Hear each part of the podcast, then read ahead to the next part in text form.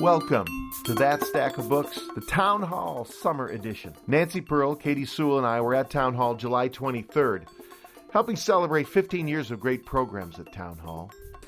Hope you like this show. If you do, please join us at Town Hall just a few weeks. Sunday, October 18th at 6:30, after the Seahawks game, which we expect them to win. Buy tickets, invite your friends, win fabulous prizes. That stack of books, Town Hall, October 18th. More on the event later, but first let's revisit July's. We told a few book jokes, mine were terrible. Nancy surveyed folks in the audience, gave them almost psychic book suggestions. We played a trivia game, which was way too hard because Nancy Pearl, the librarian, was asking what I thought were some pretty obscure questions. Can you name all the Hardy Boys? Well, there was only two, but I couldn't name them. All three books in C.S. Lewis's Space Trilogy? I couldn't. We also talked with Jason Schmidt, whose memoir, A List of Things That Didn't Kill Me, chronicles growing up poor in Seattle in the 80s. His mom had left. His single dad was gay. He had just come out. His dad was also a petty thief, a drug dealer, an addict, and he had HIV. And Jason had to take care of him. It is a tough and honest story, reveals a Seattle too many of us don't see even when we're walking the same streets. But first, a few jokes. Man walks into a bookstore, browses the philosophy section. they hated this joke. Uh, after a while, the, the, person working there comes up and says, Sir, um, may I help you? And the man says, What do you mean, may I help you? See, that joke just falls flat. It's a, it's a, it's a philosophy joke. Just think of it that way. How about this one? The past, the present, and the future walk into a bar. It was tense. Is that terrible? Every book has some flaws and mistakes, no matter how good its editor. I guess you could say it's bound to happen. Yikes. what is a flea's favorite book? Seven well, Year You know, that's actually very good. I think That's- that's actually a better answer. I don't even want to say the answer because that one's better. Hitchhiker's Guide to the um, Galaxy. Barnes wanted to start a bookstore, but his partner had less than noble intentions. Hmm. An author sends his book to a potential publisher with a note that says, None of the characters in this book resemble anyone living or dead. And when his book is returned to him, there's a note pinned to it that said, and that's why it's no good. Teacher says to a pupil, "Why don't you take home Dr. Seuss?" And the pupil says, "I didn't know he did house calls." It's terrible. Mine are the worst. Yours are terrible. Okay, so this is an NPR joke that Katie told originally, so, so I'm stealing it from her. Knock, knock. Who's there? To. To who? To whom? Okay, now. Okay, we'll be here see? all week. Yeah. right, right. Nicely warmed up. So we have lots of prizes to give away. You know, we have like books and notebooks and fun things, So there may even be, you know, a book for everybody. I can't tell. That'd or a good if there something for everyone. And you may notice that there's a piece of paper on your chair, which is a, a survey that Nancy does. And we're going to take four of those out of the audience during this show, um, where you circle the thing that best applies, and Nancy's going to try to recommend things for you. Well, try Sh- she'll Na- succeed. Nancy will recommend books for you. with Okay. the help of you all. But Steve and I used to do this on the radio, and what you need to do, you you know, look at that handout and think of a book, and then answer the four um, uh, questions that are there, and then based on that, we will come up with s- at least one book recommendation for you. If you put your email address on Yes. it and a name, eh, then she's going to spend the next month going through each of those forms and sending you a book suggestion. Right. That is personalized service. Yes, indeed. So we have um, we have some a great quiz coming up, a book quiz coming up that we're going to take volunteers for, and uh, a And lot we're in talking to store. Jason. And we're talking to Jason. Well, you're talking to Jason. I am talking to Jason, Yes. which is a, a Seattle. Well, well, we'll see how many of us know the Seattle that Jason writes about. And that's what makes it such a great book. We should establish a baseline, though. What kind of a reader are you, Steve? I am a. I, I was a very diligent reader of assignments for 30 years, right? I got a book, I had to interview an author, I read it.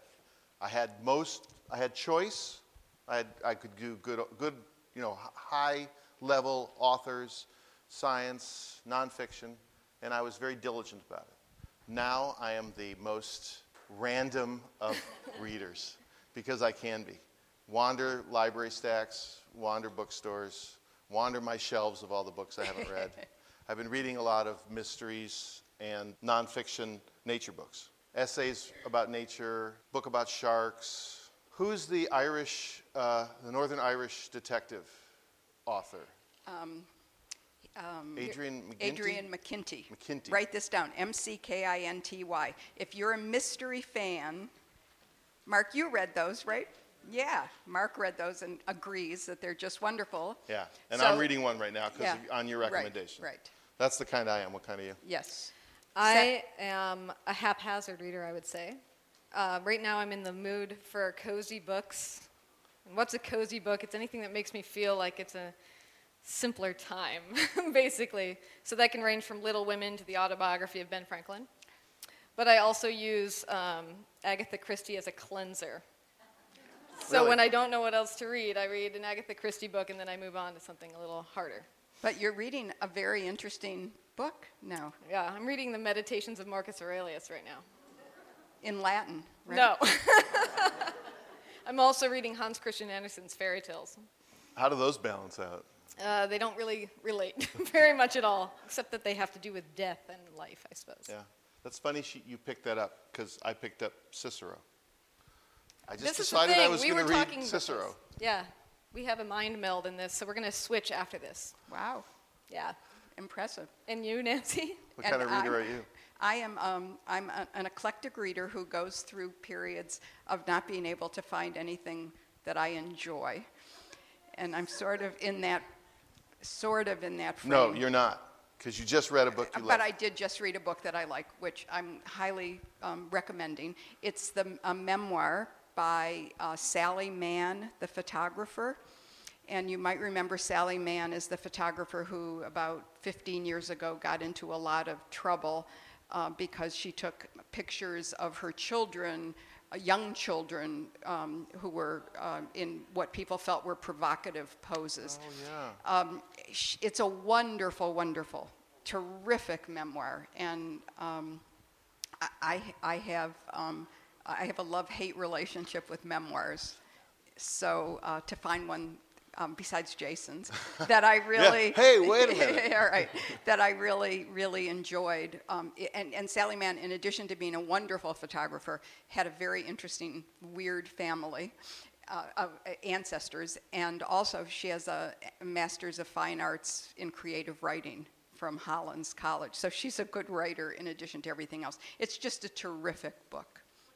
Yeah, oh, sorry, it's called Hold Still.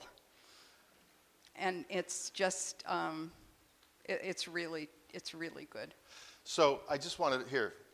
Katie's going to go in the audience. I'm deployed. Going to grab some of your uh, forms. Who has one? We've been doing the podcast at the Bryant Corner Cafe at the corner of 32nd and 65th in Northeast Seattle, and we've been doing it at 3:15 on Tuesdays. But we're not doing it this summer because we all have been working, but or not working. But um, And it, Come I- by. yeah, come by. It's um, we just sit around and we talk about books, and we love to hear what people are reading. Um, but in addition to that, it's half price cookie day, at, and um, and they have the best peanut butter cookies ever. and get there early because the kids across the street at the uh, el- what is it elementary school will give you a run for your money in that cookie line so this is from odessa out in the audience Okay, so um, so Odessa said that she was thinking of a particular book. The book was beautifully written. She kept rereading sentences and paragraphs because they were so evocative. She stayed up late to finish the book, and the setting was like another character. Um, so, a book that I would recommend to Odessa. Where's it? Where's it? Could you make yourself known? Oh, hi. There's a, um, a wonderful first novel uh, by a woman named Rebecca Scherm, S C H E R M, and it's called Unbecoming. And the title is absolutely uh, just a, an amazingly wonderful title because what does that mean, unbecoming? I think would be a great book for a book group. So that's one that I would recommend, a brand new book. But if I were going to go back and read an older title, the book that I would read I think that fits this exactly is Angle of Repose by Wallace Stegner. Have you read that, Odessa? Okay, so now's the time to read it because you have a whole book club here that apparently you can work with afterwards. Yeah, and and both of those books would be great book discussion books. You're right, welcome. you're grabbing the next one. How did you, um, like, what what what in that formed that book suggestion for you? Well, um, for the angle of repose is is uh, Wallace Stegner is a terrific a terrific writer first of all and it's the kind of book that you do stay up late to finish because you want to see how he's going to bring everything together and, and do that. And then the setting in that book, which is the American West and the Southwest, really it, it, it comes to life in that book. Um, the other, another writer that I would suggest, um, oh gosh, Wendell Berry.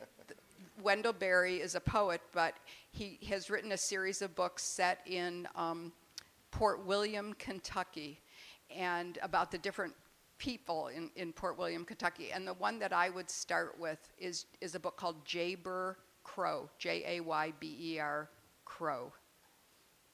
But all of his books are just, um, they, uh, uh, Odessa, they just fit this, your, your criteria. And could you tell us what book you were, you, you were thinking of? Yes. The Passion by Jeanette the Winterson. Yeah, The Passion by Jeanette Winterson. And you read Why Be Happy? Yeah. It, why, why Be, yeah. Why be normal when you could be, no, why be happy when you could be normal? Another wonderful memoir, again, that's so beautifully written. And I mark my, I don't underline books, but I do put little, um, those, you know, I stick on, book, what are they called? Book darts in them. And and my copy of Why Be Happy If You Could Be Normal is just has swollen to twice its normal size because it has all of these book darts. So if you like if you like memoirs, if you like beautifully written books, Jeanette Winterson's that book would be and the passion for a non-memoir would be um, all of her books would be absolutely wonderful. Okay, this is from Shelby. The setting seemed so real to me. I kept rereading sentences and paragraphs of this book. I am in, in awe of the of the way the author could put words together. Reading this book was like a poem I loved. So what so where's Shelby? Okay. So what this says to me is that you really love well what people would call well-written books. That you, you know, um, maybe you're a writer yourself or you you you just are looking for books, you're, you're not into, the plot doesn't matter to you. How fast a book moves doesn't matter to you. What you really want in a book is just that, that language. Is that all true? Pretty good, huh? And she wasn't a plant. Um, you know, so, oh gosh, there, there are just, there are just so many, um, because this could describe my reading too. That's, that's the thing. So I would actually suggest Rebecca Scherm's book as well, Unbecoming. Um, I, I, would, you know what, I would also go back, I would also suggest another plug for Sally Mann's Hold Still, because what's really, imp- one of the things that's very important to Sally Mann is the Virginia farm that she grows up on and lives on still today. And, and so that just, um, that really comes through is, is that, that sort of sense of place. And Wendell Berry, like, gosh, you and Odessa need to get together and, and talk about books. Um, Shelby, if you'll like add your email to this, I could, I, I'll send you more. Okay, or follow me on Twitter, which, which is when I talk about all that. Is that okay? Do you have enough? Okay. What book? Oh, oh, you were thinking of the Chuck Palahniuk. Okay, Yeah. this is from Marie, and I'm looking for a man next who has a. I wondered what a sheet. Oh, sorry. Go ahead. I wondered what happened to some or all the people in the book after it ended. I learned things about where this book is set that I never knew before. Even though I've never lived there, I knew the place where the book was set because of the author's description. The main character changed and developed as the book progressed. Um, so I think that, oh, so where are you? Oh, you're back there. Okay. So, so it seems to me that what's really important to you in the books you read is, is your, your connection with the characters, and that, um, and that you that you look at a book. When you finish a book, it isn't done for you because you want to think about the lives of the characters you know and, and what's happening to them afterwards so there's an older title which is still in print um, at least it's in print as an ebook um, by a, a woman named nancy willard and it's called things invisible to see and it's set in, in ann arbor in the years around world war ii and um, a young a young a young man in his teens is playing baseball in a in a park in Ann Arbor, and he um, throws the ball, and the ball hits this girl who he goes to high school with in the head, and she's paralyzed for a while. And when I finished that book, I wrote to Nancy Willard years ago, and I said, you know, this is a book that made me think so much happened before the book began, and so much happened after the book ended. So that's an older title that I would recommend. Um, a, a title that that I think a book that I think that you would really like is by Jojo Moyes. Have you read anything by her? M O Y E S, and it's called Me Before You. And um, so, just really briefly, it's about a young, a young woman who gets a job as a kind of companion to um, a man who's a few years her senior. She's like 19 or 20, and he's in his late 20s. And he was somebody who raced motorcycles and climbed mountains and did all those things. And he was in a very bad accident and is now um, a quadriplegic. And she is his companion, and he wants to kill himself. He doesn't want to live anymore in the state that he's in. And his parents are desperate to keep him alive. And so, you know, their sort of subtext in hiring her is that she can persuade him to keep living. And, um, and it's what happens when they get together. And it's a book that you cannot predict the ending. And you really want to know what happens to them in the next book. And luckily, JoJo Moyes is publishing the sequel this fall. But we didn't know that when the book came out. So that's me before you. I think you would really like it. You're welcome. Before you do this. Oh, sorry. Before you do this last one, talk a little bit about this form. I know we've talked about it before, but I, I find it fascinating. You developed this. I did. What were you? I did. So, um, so it seems to me that that that uh, that narrative nonfiction, that is nonfiction that tells a story, and fiction, um, is composed of four elements, and one of those elements is character. One is setting. One is um, the writing. I call that language, and the other is story. And the difference between the difference among books is not what the book is about. You don't one, a reader doesn't love a book because of what the book is about.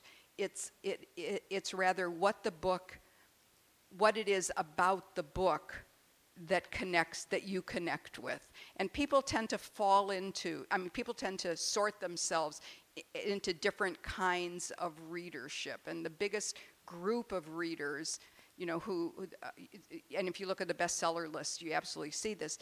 The biggest group of readers are those who read for story. And if you you know when you when you go into a bookstore or you go into a library those are the books that you see and um, and then the next section the next biggest are character people who read for character. And then people who read um, for setting are smaller but there are people who who actually when they come up to you and say can you help me find a book to read?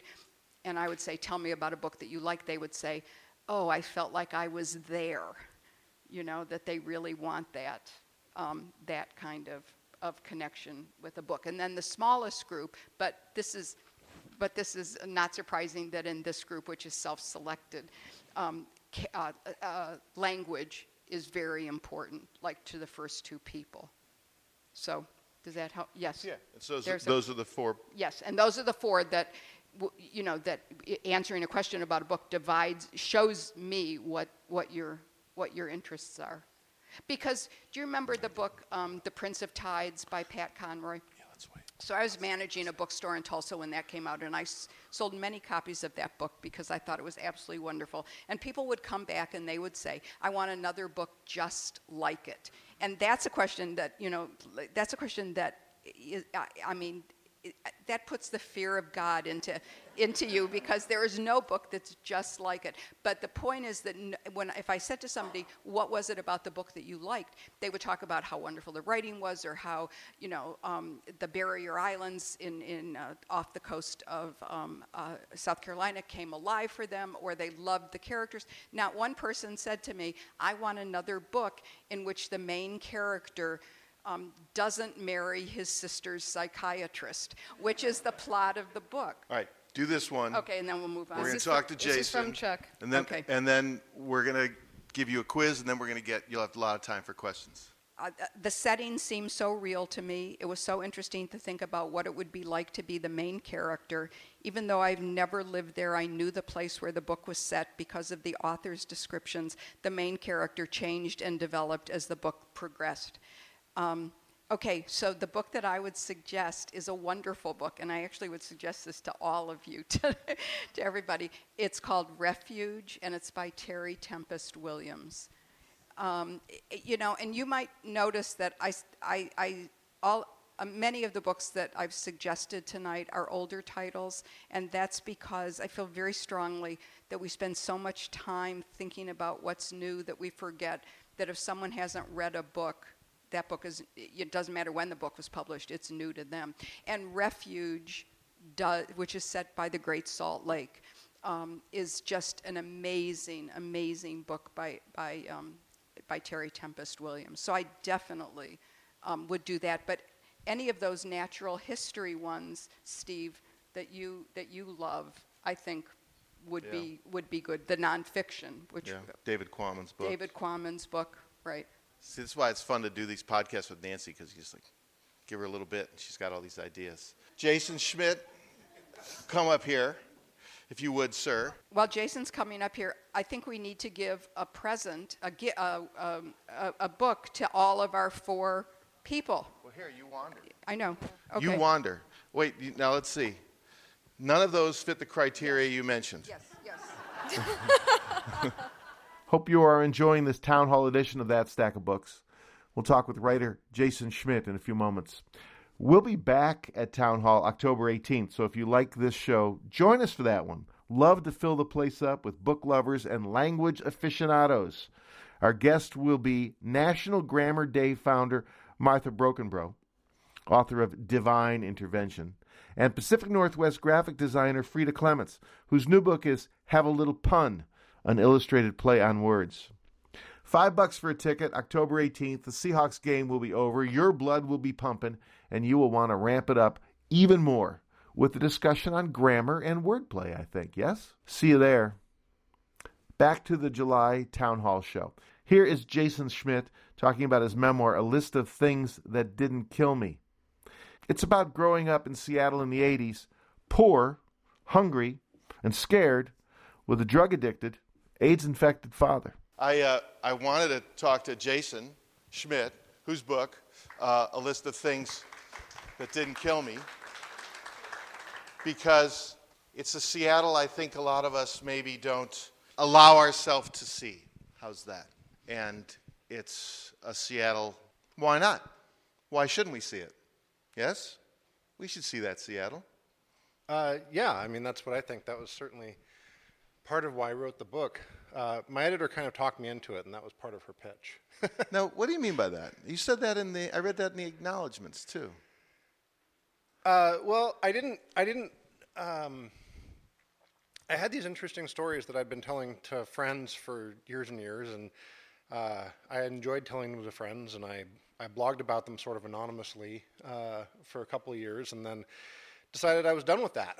I, uh, it was actually, uh, it was Mad Men that got me thinking about it, about being done with it. Um, I, I watched the first episode of Mad Men, and there's a bit in the first season where uh, somebody's asking Don Draper about his about his past, or his his wife is saying he doesn't like to talk about his past, and he says, you know, why should I? That's that's not what we do in America. You know, as a baby in a basket, it doesn't matter. You know, I'm, I'm here, I'm doing what I'm doing, and where I came from doesn't matter. And I was like, suddenly that idea was really attractive to me, and so I wanted to be done with it. But I also thought, well, okay, but I can still use it. I still want to write, and so I wrote this uh, this novel that was set uh, in the 80s it was a, a, a detective story, uh, teenage girl detective story, kind of Nancy Drew meets Train Spotting was what I would tell people about it, and uh, and and that was and and so I was I I, I showed that around and and uh, that was I, I, that got me an agent and we were we were both really enthusiastic about it. and We worked on it for a while and she took it to some editors and uh, a couple of the editors said, you know, the, we're not sure that this is the right book for us, but your one page bio is really interesting. Have you ever thought about doing a memoir? And my immediate answer was like, oh, God, no. Um, like not not not now you know like maybe 10 years ago i would have thought about doing a memoir but i don't want to do it now and so my agent suggested i have a conversation with the editors and we talked on the phone and uh, and the editor who talked me into it was the one who said, you know, people need to see this Seattle. They need to see these kids. These things need to be visible to people. Um, and when she said it, it kind of smacked me over the head because I had, I had heard this, uh, this, uh, this quote uh, via Joss Whedon, and I'm, I'm blanking on the man who actually originated it. Um, he's a Dominican writer. He's on the East Coast. Um, and for some reason I'm totally blanking on his name. But he he had said to a to a bunch of college students, he had he had said this thing Junot about Diaz. Junot Diaz, exactly. Um, he had said this he had said this thing about uh, invisibility and how vampires don't have a reflection and how if you want to p- turn people into monsters, uh, the best way to do it is to not give them any reflection of themselves at the cultural level. And in in I heard Joss Whedon say that same where he was quoting Junot Diaz, and and so when she said it, it was like, oh yeah, you know that's that's what we'll do. Um, I'll write a book that talks about these other things. All right. Uh, what what are you? So let's talk about your life. What what are your earliest one of your earliest memories? You start the book with some of your earliest memories. What's that earliest memory? Uh, well, my very very earliest memory is uh, riding a tricycle in Eugene. Um, I had. Uh, I, the memory does not include this. My, the, the, memory is just me riding down the street and kind of looking at shapes and, and the relationship of two trees to each other and, uh, and sort of free associating my way down the street. And then uh, at some point, I'm riding down the middle of the street on my tricycle, and my mom comes out of one of the houses that I'm going past, and she calls to me. Uh, and I go inside, and she gives me a glass of water, and she calls my dad, and my dad comes over, and they have a conversation, sort of a fraught conversation, and then he takes me home. And what had happened was I was riding my tricycle out front, and he had just kind of lost track of me, and I had ridden like more than a mile. I mean, it was it was it was a ways uh, across town, Eugene, Oregon, where we were living uh, when I was little. I had just ridden to my mom's house because we'd gone. I guess we had gone back and forth between them enough times that I sort of had this picture of what the of what the route there looked like and had just sort of been following my associations to her house. How could your dad have lost track with you? Uh, well, you know, I mean, it's, I think the easy answer is that my dad was uh, my dad was sort of ambivalent about parenting, but uh, I think I think what is probably honestly more true in context is just that people didn't worry about what their kids were doing quite as much back then. Um, I mean, I, I spent a lot of time by myself from the time I was three or four, and I had a lot of friends who spent a lot of time by, them, by themselves from that age. So, uh, I, I mean, I, th- I, think that was what happened. I was just out in the front yard playing on a tricycle, which I think is sort of a universal picture that we all have of what a of what a home life is supposed to look like. And I just was gone. Uh, I don't I don't know if he knew I was gone. He didn't. I, my memory of the conversation between him and his, him and my mom suggests to me that he do, didn't. uh, which is which is the version of events I went with in the book. But I like he didn't seem particularly panicked when he showed up. You know, just kind of like, wow, so that's where he is. I did, gosh, I hadn't noticed he was missing, and my mom was like, you know, found that pretty appalling. But uh, you know, What I, kind I, of relationship did those two guys, did those two have? My your mom and your dad, yeah. Uh, incredibly antagonistic. Um, I they were they were an interesting they were in, it was interesting to be in the same room with them because it it it stopped happening at a certain point when she moved to California. And then uh, you know I, I totally left this out of the book because it I felt like it complicated things. But and it was and it was it was sort of a weird digression. It was just this it was this two week period that kind of came out of nowhere. Uh, right before he died she got back in touch and like came up to visit. And it was it was like their whole their whole marriage on fast forward. It was like she came up and and they started talking and they found all the things that they'd had in common. And and she was talking about like coming up and taking care of him. And i was i found that very that idea very disorienting.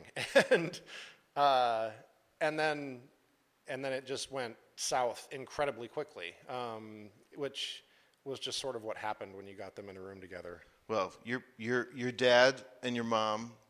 Um, well, uh, I'm letting you be delicate about it. and Pretty soon I won't. But when when you write in the book about us and them, who is us? in the book, us are.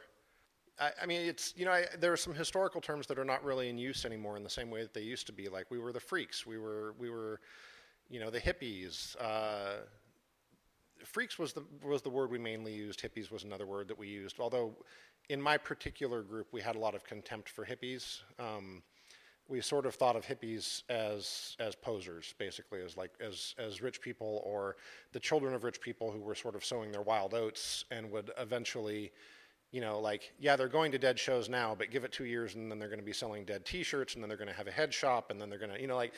Uh, And, who, a- and, and instead, who were who were you guys? Who was?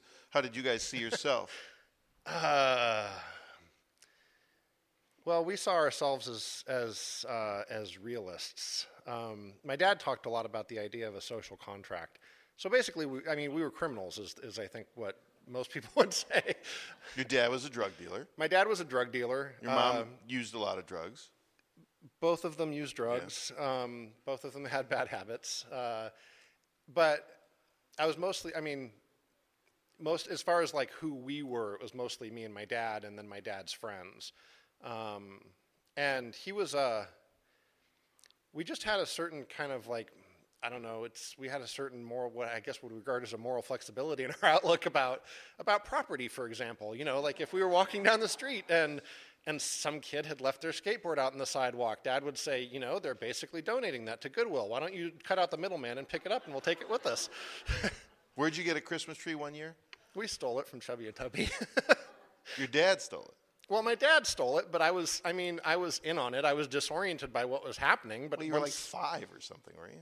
I was seven. Oh, It was our seven first. It was our first year in Seattle, and we had uh, we had moved here. We'd been uh, due to a an unexpected bout of flesh-eating staph infection, which was just the kind of thing that used to happen to me all the time. Um, we had been homeless in Eugene for a little while. I like while. how you lied over that.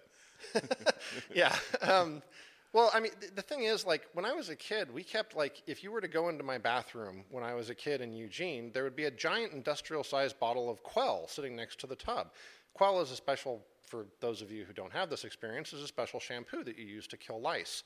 And we got lice so often that we didn't need a prescription for it or anything. We just kept a big bottle of it around because it happened all the time. We got pink eye all the time. We got ringworm all the time. I mean, we, it was we just we were living in grinding poverty and so like flesh-eating staph infection was was awful but it's i it, I wouldn't call it a surprise and yeah i mean i just you know like narratively I, it, it is sort of just was just a bump in the road um, but then by the time we got to seattle we were still very poor and so we had moved into this house uh, and i use that term very you know very liberally but it was this it was this What did it that had- smell like? Yeah. Oh, it smelled awful. Um, it was. Uh, it's actually, you know, interestingly, it's it's still there, and it's one of the only places that we that we lived in when I was a kid that hasn't been demolished. Um, it's uh, it's a little bungalow uh, over on uh, Aloha on the on the east slope of Capitol Hill, and it's uh, it's a one bedroom house, and it was basically a wooden box on a on a dirt hole. Uh, and so the the moisture from the ground would just chimney up through the house. Uh, and after we'd been there for a very short period of time, uh, Dad found giant mushrooms growing in the closet.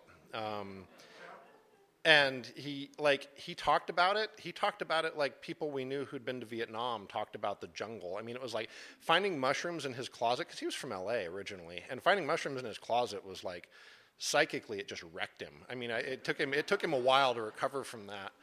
Uh, and the house was just disgusting. So we we we we did this in a lot of places we moved into is that dad would find a place that was barely habitable and get it at really low rent because it was an awful condition. And then we would kind of uh, do this really quick refitting of the house. So we, you know, took we we got some friends who had a truck. Dad made friends really quickly wherever we went. So even though we were new in town, he had already met some people, and he got he got his hands on a loading truck, and we moved uh, a bunch of broken down furniture and garbage out of the house, and then we rented this old uh, cast iron steamer, stripped off the wallpaper, repainted, um, steam cleaned the carpet, and it was you know habitable in a couple of weeks. Although it really it always had that weird smell, but our first Christmas in Seattle, we were sleeping on the floor under piles of blankets, and it was freezing. And uh, but Dad was really determined that we were going to have a tree, and so I wasn't really thinking about it. But in the back of his mind, he was ticking away at it like he often did. And uh, the solution that he came up with was he had seen the Chubby and Tubby lot. He'd been driving by it or something, and so we got up in the middle of the night and got in the car and drove down 23rd to Chubby and Tubby in, in Rainier Valley, and uh, it was it was raining and very very cold. And Dad hopped the fence. He went he climbed over the chain link fence, uh, found a tree he liked. He spent some time looking. Uh, found it found a tree he like uh, he liked and chucked it over the fence, uh, and then and then climbed over after it and threw it in the back of the car. In the process, he tore his uh, his coat. He had a a nylon windbreaker and uh, the thing that we were always, the challenge that we were always facing was him having clothes that were intact enough to go to job interviews in. Because um, everything that we bought was used, and it was very, very, it was not like it is now where there's a huge market of used stuff. It was very, very hard to find used stuff that was okay. Uh, and also, the, I, the other thing is, is that there was no like, there was no idea about sort of like shabby chic or an idea that it was okay to be poor or that it was in any way authentic to be poor. Like all these things that I think people sort of take for granted now. None of this was in the mind- mindset of the 70s. It was, it was, you know, if you showed up for a job interview with a shirt that had a stain on it or a coat that had a hole in it, you were written off.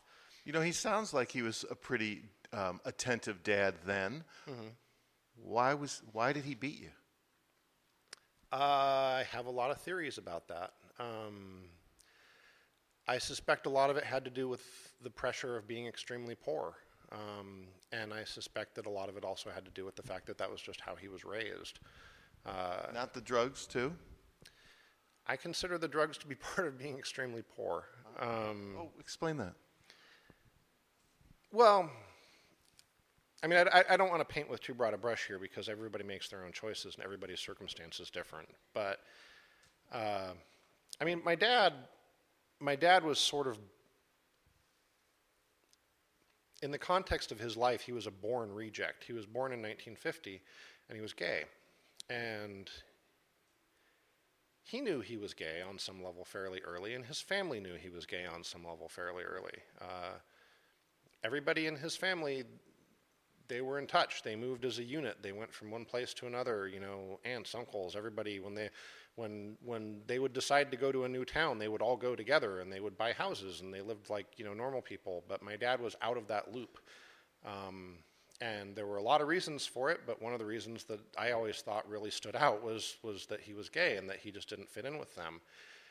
And out of that came not having sort of equity resources that a lot of people take for granted that allow them to get started. You know, getting money for college, getting help with your first house, getting, you know, having your, you know, your dad go in with you on some, you know, timber property that you own. Uh, just a lot of other things that, you know, when I would go visit his family, I would start to get an idea of how integrated they were economically and how much my dad wasn't getting just by virtue of being rejected by his family. And then add to that that in the 70s there was, you know, the economy was not very good. It was not very good in Oregon. Uh, and then he got busted when I was three, so he was a convicted felon, and that just meant that he was really, really poor. And being poor sucks. And being poor with a kid, you really hate yourself. And this, there was not, there was not Prozac, there was pot. Um, there was, you know, uh, there was not Xanax, there was cocaine. Uh, and I think that was part of how he coped with the stresses of it.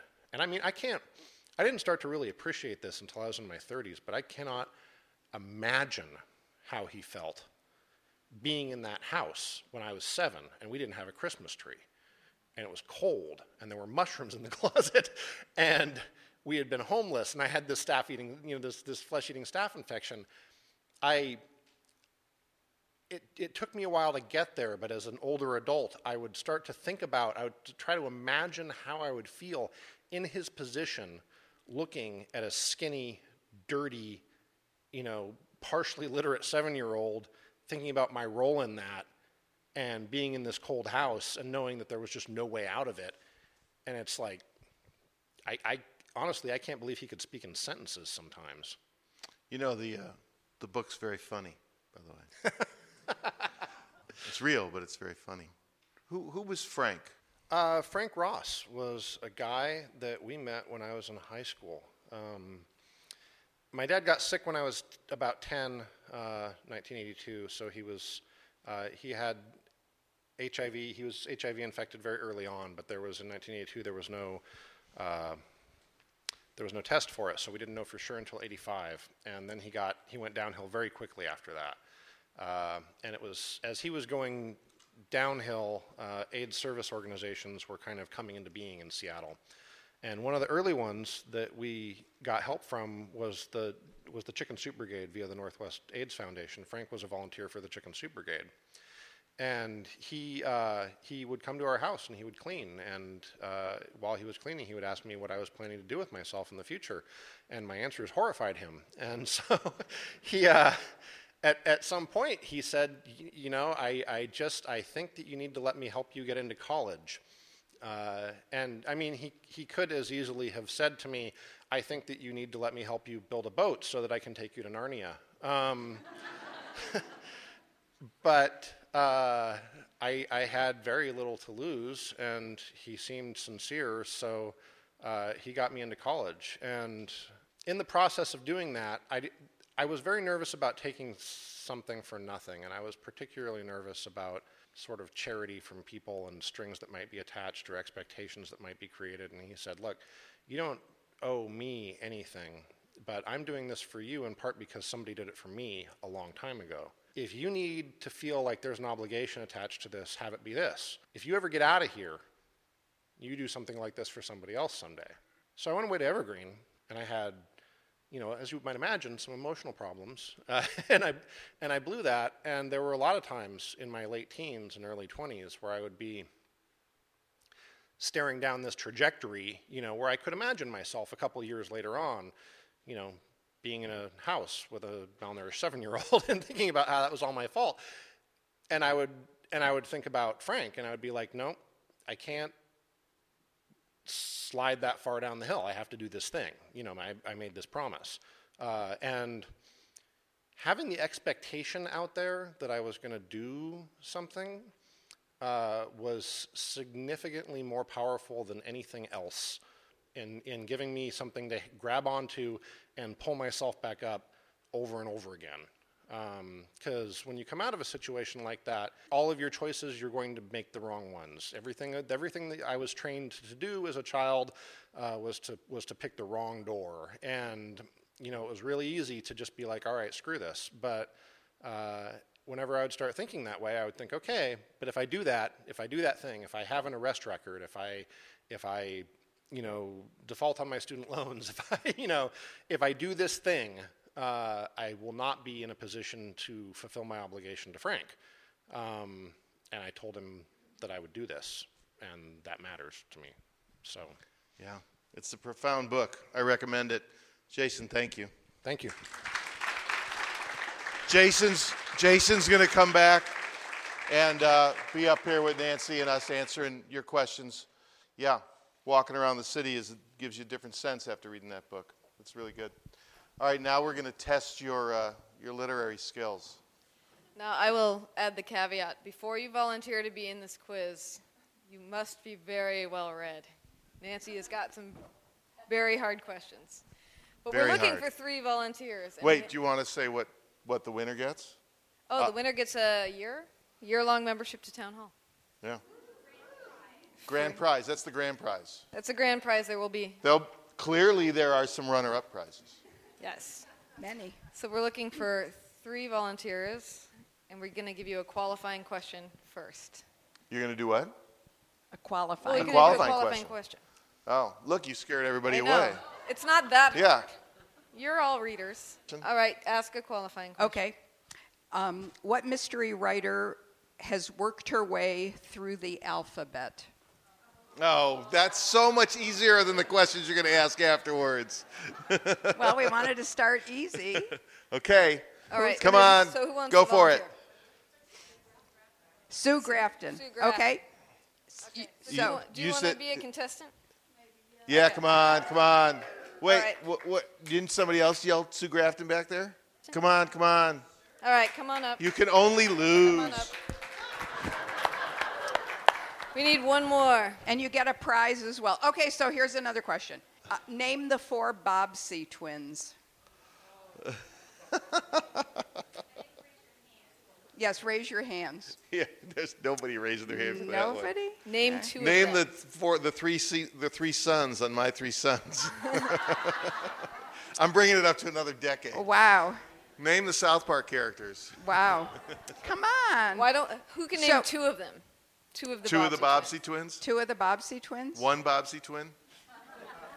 Nobody knows Okay. the Bobbsey One of twins. the one, who You who were the guys. Hardy? What were the Hardy Boys? Yeah. Oh, who said No. that? It what? It's not. it wasn't though. It It was, wasn't Tom and Joe. no, it wasn't Tom and Joe. Oh, Joe and Frank. Joe and Frank. Frank. Frank was one of them. Oh, you guys. Okay. yeah, too hard. Okay. Do the- do the Um, so, so let's try Librarian this one. questions. Lewis Carroll took Alice Liddell and her sisters on a picnic on what river in Oxford? It wasn't the Thames. It was a branch Oh, that's of very the nice. Thames. What it's is it? the, Okay. It's the Isis River. So why don't you guys come over here so Oh, you everyone know, can see you? I can see these are really going to be Come way too hard. These are going to be way too hard. You know what? Okay. We'll like do this I'll thing stand where in the middle. so let's introduce who you are Peg Acterman. Do you- and what kind of books do you like to read? I love Sarah Paretsky, and I'm really happy that she has a new book coming out. Okay. Yep. All right. I'm Pat Martin. I'm going to have senior moments, I know. I like mysteries. I like political stuff. I like everything. I'm Kate Lepp, and I like. And those are my friends. um, I like novels. I like history. I like memoirs. Um, I read a lot of nonfiction for my job. So if I can escape with a mystery, I'm really happy. Okay, we have science fiction, fairy tales, mysteries, and children's books. children's books. What category do you want? Um, mysteries, I guess. Okay. What city does um, V.I. Warshawski? Oh, Chicago. Good. All right. Okay. Moving on. I'll take children's books. Children's books. Little children. What is the name of Harry Potter's owl? Oh, I didn't read Harry Potter. Didn't like him at all. no, Ollie. Ollie. Not Ollie. Who knows it? Hedwig. Hedwig. Okay. Okay. So she eliminated? Is How she are eliminated playing? now? Yes, but she gets a prize. But you get a prize. Wait, what's your prize? Billy Collins? Billy Collins. What category you do pick? Well, I guess I'll pick fairy tales because no one's picked that yet. Okay. In Snow White, Did you say you liked mysteries though? You're I- allowed to pick mysteries too. Uh, it's- but I you probably want to be competing I teach first grade. I'm probably going to be right, better with right. fairy tales. Yeah, in Snow White, what fruit put her in a coma? apple. Okay. This this is like Jeopardy. The Sometimes the, opening the, the, yeah yeah we have a hundred Right. questions. Two hundred dollar questions. What category would you like? Oh, mm. Science fiction, mystery, children's books, fairy tales. Uh, children's books. Okay. In the mixed up files of Mrs. Basil E. Frankweiler, where did they escape to? I can't remember if it's the New York Public Library or the museum. What do you guess? Uh, the Museum of Natural History? No. No, the Art Museum? I can't, it's a museum in New York. That's all I can get. we'll, we'll give that to you, right? It's the Met. the Met. The Metropolitan. Okay. All right. Which category would you like? Uh, fairy tales. Okay. These are a little harder, I'm afraid. Okay. In what year? But I'm going to give you a choice. Okay. In what year was Sleeping Beauty published? Your Wait, choices. wait, wait. wait. Are you talking about the? Is it Perrault or? Yeah. Okay. Yeah. Um, well, All wait a second. Does she get? Okay. Does she just get a prize yeah. for that? Here. Here's your Billy Collins for that. For Um, so your choices are 1634, 1758, 1920, or 1577. It's either going to be 17 or 19. I'm thinking 1758. Is that right? There's 1920. 1634. That old? Wow. Okay. Yeah. But you got that book, so that's okay. Wait, does that mean Peg wins, or does she have to answer one more She question? has to answer one more question. Don't leave yet.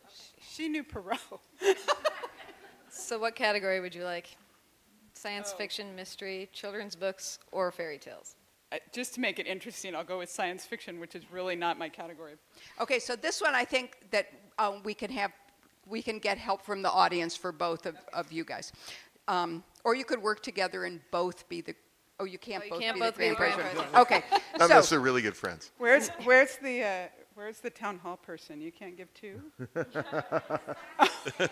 There's No. got to be an Not ultimate everybody winner. gets a ribbon. yeah, we have to have an ultimate winner. See, this is what, this is when what Katie was talking about is right. Not everybody gets the ribbon Oh, I, in and the I competition. teach people who everybody got a This ribbon, is so it's America. not a good there idea. has to be an ultimate winner.